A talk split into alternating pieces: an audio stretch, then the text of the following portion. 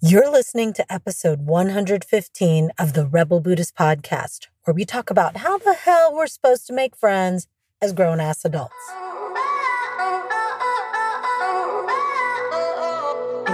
Welcome to the Rebel Buddhist podcast, where we explore how to use the science of psychology, Eastern spiritual practices like mindfulness and compassion, and the game changing work of self coaching so you can free your mind and free your life.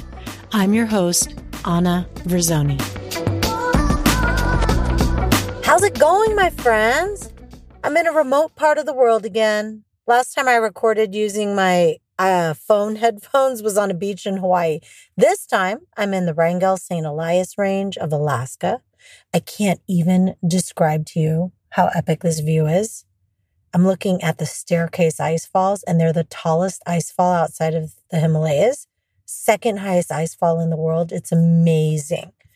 I also can't smile. I know you can't tell, but I can't like fully smile because my lips are cracked after three days on the Gulkana River, which we rafted right before this trip.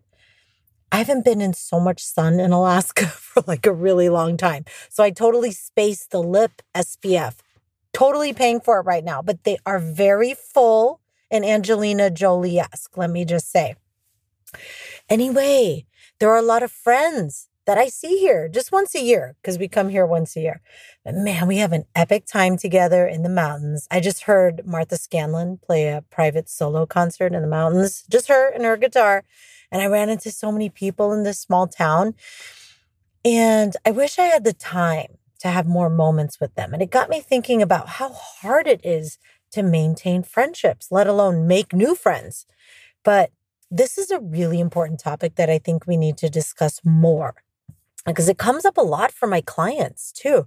I've noticed that there comes a point where someone's been in a coaching program of mine, for example, and they inevitably get to a point where they feel lonely.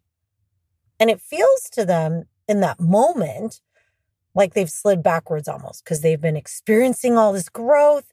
And then they hit this kind of loneliness period. And this is a familiar spot I've found that personally, with each phase of growth in my life, I've shed a few or many friends. And before I make new ones, there's a kind of slack tide, like a period of loneliness, of wondering if I'll be lonely forever and if the growth was worth losing my friendships. Like, when I started meditating more than I drank, I found that there were certain friends I could be with, whether we were partying or not, and others I discovered were not so interesting outside of a bar or felt that I wasn't so interesting outside of a bar. So we were no longer a good match. As I started to do my own work while stepping out of my own victim mentality and wanting to feel more empowered in my life, I found it more difficult to be around friends with whom I bonded with through complaining. You know that, right? You have that. Like you have the friends that's like you show up and it's like, oh my gosh. But I didn't want to spend an afternoon bantering about what sucked in our lives, right? And I think some friends took it personally and we drifted apart. Others, they wanted to shift that too. So we worked on it together.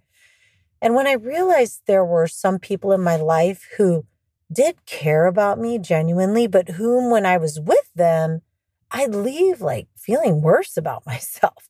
I had to let them go too.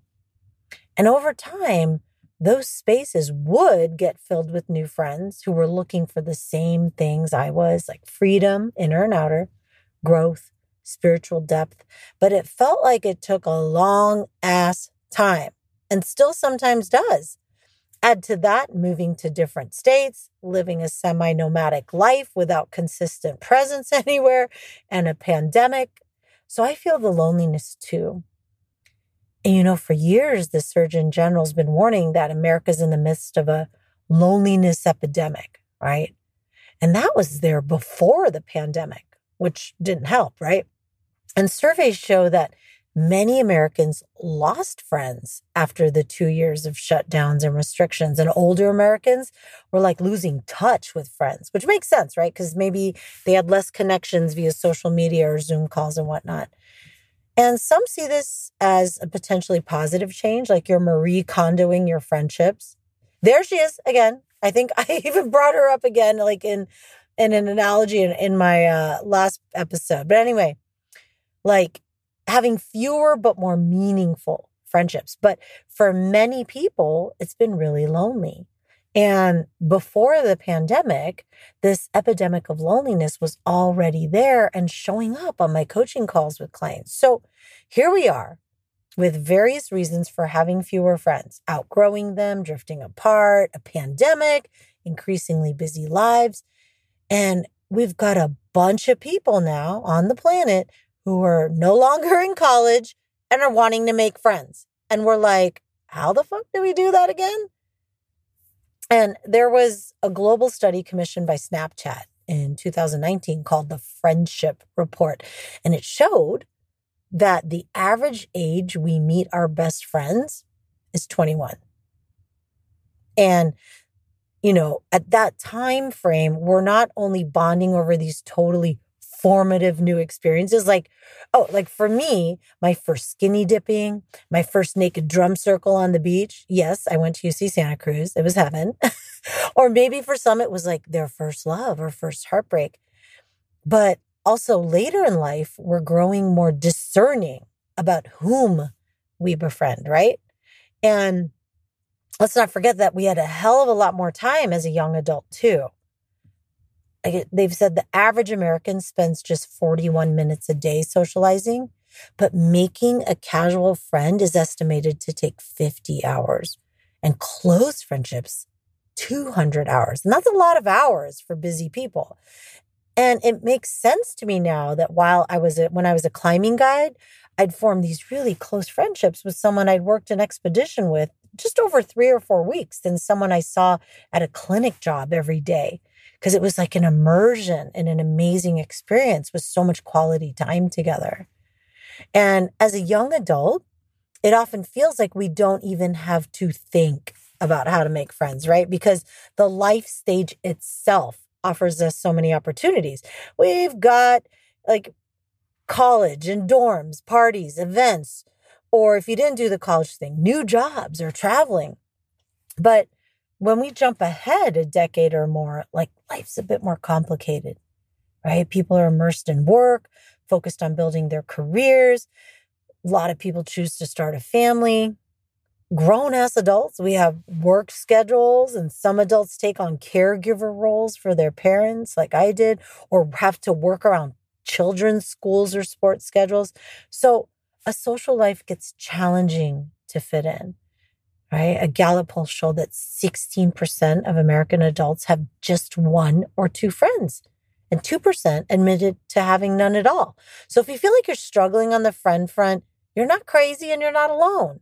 But listen, the challenge and the reason isn't that you're uncool or awkward. Because I know we often feel that way, right? It's like, oh, I don't have as many friends because there's something wrong with me. But it's more that as we get older, the essential ingredients of cultivating a friendship are fewer and far between.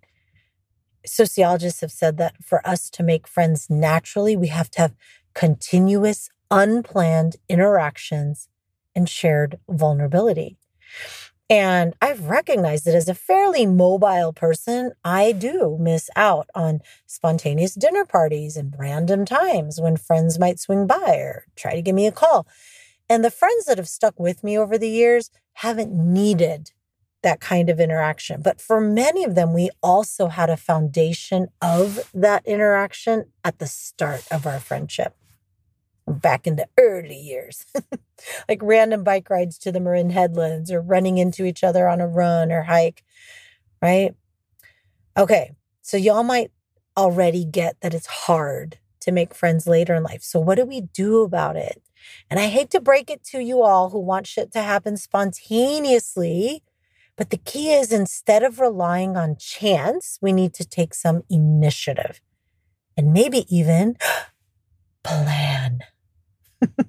I remember having a meeting with a teacher on a meditation retreat and I like got to the point where I was crying as I spoke about how I missed the large Dharma communities I had in California. I'd lived on a Buddhist retreat center, Vajrapani Institute. I'd been very active in other Dharma communities and joined so many in person retreats and events. And in Alaska, it was so much harder to find a thriving, robust community like that. And my teacher looked at me. She looked at me really compassionately. Like my eyes were like wet and swollen. And she's like, It seems like you're very lonely. And it kind of took me by surprise. And at first I was kind of like insulted, like, Me? Lonely? What? But then I was like, I have friends. But then when I sat with it, I thought, Wow, yes, I am lonely. I longed for deep spiritual conversations, practicing within a community, having truly intimate friendships that were deep and meaningful.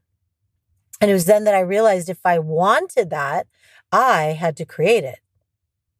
In California, it was a lot easier. And during the age that I had discovered those communities, it was also a lot easier to engage in all the things, right? But now, if I wanted it, where I wanted it, I had to create it myself.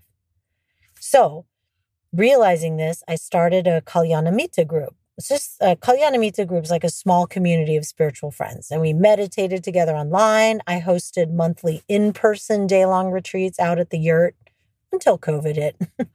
and I invited everyone I knew and even people I hadn't really hung out with much. And guess what? People showed up. And I met new people too. And I also deepened friendships I already had. Some people came that I knew and I didn't even know had a meditation practice. It was like we're all coming out of the closets as meditators or something. And I started being more proactive about joining the meditation groups that were more established, albeit small, like the local Zen Center. And I started a meetup group for women who wanted to have more freedom, adventure, and purpose in their lives. I had to stop that because of like a stalker that joined, but that's another episode. I also had to get really awkward and put myself out there. One of the biggest reasons why people have a hard time making friends later in life is because of the stigma attached to putting yourself out there after a certain age, right? Like, I'm going to look like a dork being like, Will you be my friend? But really, what we're asking is, I want connection. How about you? But yeah, don't use those words because that would be awkward.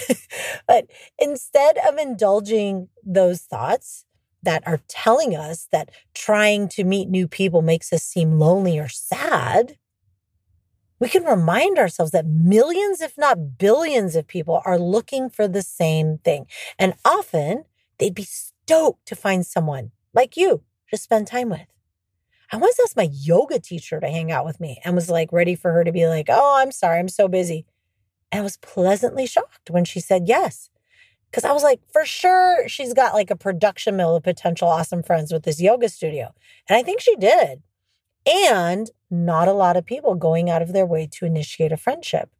So if you're wanting to create new friendships for any reason, outgrowing old ones, fading apart, moving to a new area, consider taking it upon yourself to create situations where you'll meet new people and plan for it.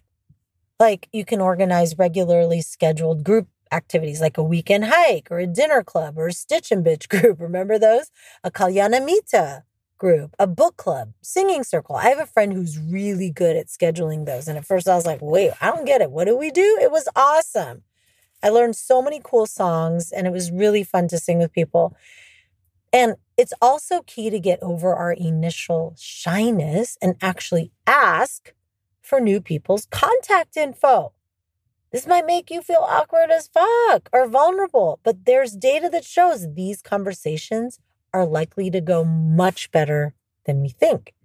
Because we all have this tendency to think we're more likely to be rejected than we actually are. And if someone does say no, we also don't need to take it personally either, right? Have a listen to the podcast episodes on how to not care what other people think and how to let people be wrong about you. Those will totally help here.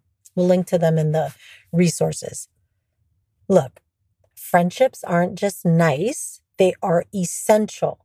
Humans are social creatures. We don't need tons of friends, but we do need connection to friends. So, while all this talk might make you want to puke, it's definitely worth doing something uncomfortable here. It won't happen effortlessly like it did when you were seven or 17, But with some planning and courage, it's more than possible. And your mental and physical health will benefit. And they need it. We know that friendships improve mood, decrease stress, and loneliness can be as bad for your body and your health as smoking a pack a day. Crazy, right? Friends also help us stay resilient, open minded. They even help us be smarter as we age.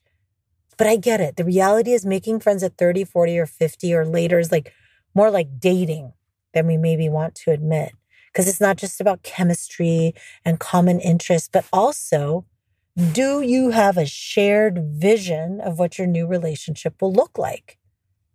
Like some people want me to be available for spontaneous meetups for coffee or long walks after work or long conversations on the phone. And some people are like, why don't you ever answer your phone? And while I can sometimes pull off those moments of connection, it's not a part of what I'm available for most of the time. So I have to be very clear about that. And I often have to plan to be with friends. Like, hey, I'm totally there for you if you're having an epic, but I'm often not available for just like regular daily catch ups on what was annoying in your day or to talk about a new series you've been watching. And some people aren't into that, and that's okay. So, a big part of the challenge is finding people who have the same vision as you. Then there's the need for also a connection and someone who sees making friends as a priority, like as important as our partner or careers, who wants to invest in it, right? I remember having to be very intentional about this is my time to spend with friends or being social and not just working or dealing with family stuff, right?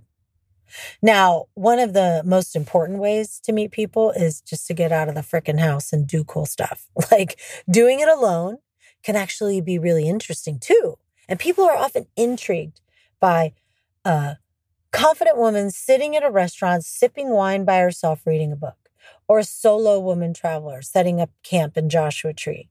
Right? There's also cool nomadic communities like the Noma Collective, adventurous people wanting a life of freedom who want to travel to cool places and work from there. I have some clients who've checked that out. One's heading to Belize in September. We can't put our lives on hold until we have a squad of friends to do cool shit with. We need to get out there and keep doing cool shit, new experiences and new places with new people to make friends. And one of the coolest things is we get to pick where we meet new friends. And I highly recommend settings where you are likely to find your people. Our friends matter. Our success, personally and professionally, and personal growth wise, right? can almost be predicted by the five people we spend the most time with. So be discerning. Maybe for you, that means you're going on more yoga retreats or taking a new yoga class or signing up for a workshop. Maybe it's joining a meetup group of people with similar interests. Or maybe, like I said earlier, you start your own group to attract people of similar interests. Maybe you go to the climbing gym. Ultimately, while making friends later in life can be challenging and awkward as fuck, it can also be a gift. A new friendship allows us to show up without the stories that older friends have imposed on us, right? Oh, like, oh, you're like the party person. Like, you're the one who gets drunk and like cracks everybody up. Or like, oh, you're the one who's so shy, right? the boxes older friends have put us in. We can show up more authentically than we might have in previous friendships and also show up with the characteristics we've cultivated and are more present in our current life. We can take different risks and fly our freak flag. We can meet new friends that help us grow in new ways. So, the bad news is making new friends is totally awkward later in life, but the good news is that it's possible making new friends requires the same thing that most worthwhile things in life do taking risks, being uncomfortable, letting go of what other people think of us, and cultivating the belief that we are 100% worthy and lovable as we are already perfectly imperfect. We don't need someone to agree to give us their number or hang out with us in order to prove that we're worthy or lovable. Yeah. So head out there and do cool shit so you can meet fun people. Don't wait to meet the cool people first. You are that person. Reach out to people, be vulnerable, connect and reach out, even if it makes you want to puke. If you've been listening to this podcast long enough, you know that that feeling where you want to puke is a good sign that you're onto something awesome. And one thing that I've recommended to clients is to do one adventurous thing a day. And this is good for you for so many reasons. Check out the episode on uh, why adventure is essential to our evolution. But this doesn't mean to go out and climb something new every day or something. I mean, try something new every day a new restaurant, a new meetup group, a new hobby, a new trail to hike, things that will get you out there, out of the house and doing stuff, right? And this is with the intention of meeting people with similar interests, right? But also that you're out there not waiting for people to make your life interesting. You're out there living an adventurous life, right? So it's important to remember that we might think it's the absence of friends that has us feeling lonely, but really, you can have lots of friends and feel lonely, and you can have a few friends and feel true, deep connection. And yes, you can even be alone and feel content and connected especially in nature, I've found. It really is possible. So, what are the new friends like that you want to meet? What characteristics do they have? Adventurous, freedom seekers, spiritual? Where do they hang out? Go there and keep doing what you love alone. It's one of the best ways that I've met people. My first trip to Nepal was alone. I was so anxious, y'all. I spent most of the day in my room when I first arrived. But over time, I was like the like puppy that was like slowly sneaking out like of the their little corner. But I started to journal at cafes and strike up conversations with other travelers that were sitting ne- near me, right?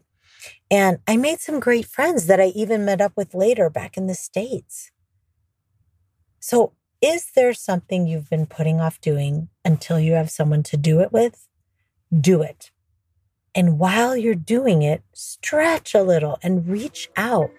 We are all longing for connection and friendship. And as Ram Dass said, we are all walking each other home. Thanks for listening, everyone. And hey, there is one spot left on the Adventure Mastermind. Our first retreat is in September in Alaska.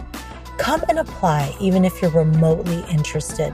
AdventureMastermind.com. There are some amazing people, if you can imagine, who sign up for this. It's a great place to meet new people, to participate on this journey with other like minded folks. So, please head over there, apply. We'll chat about it and see if it's right for you.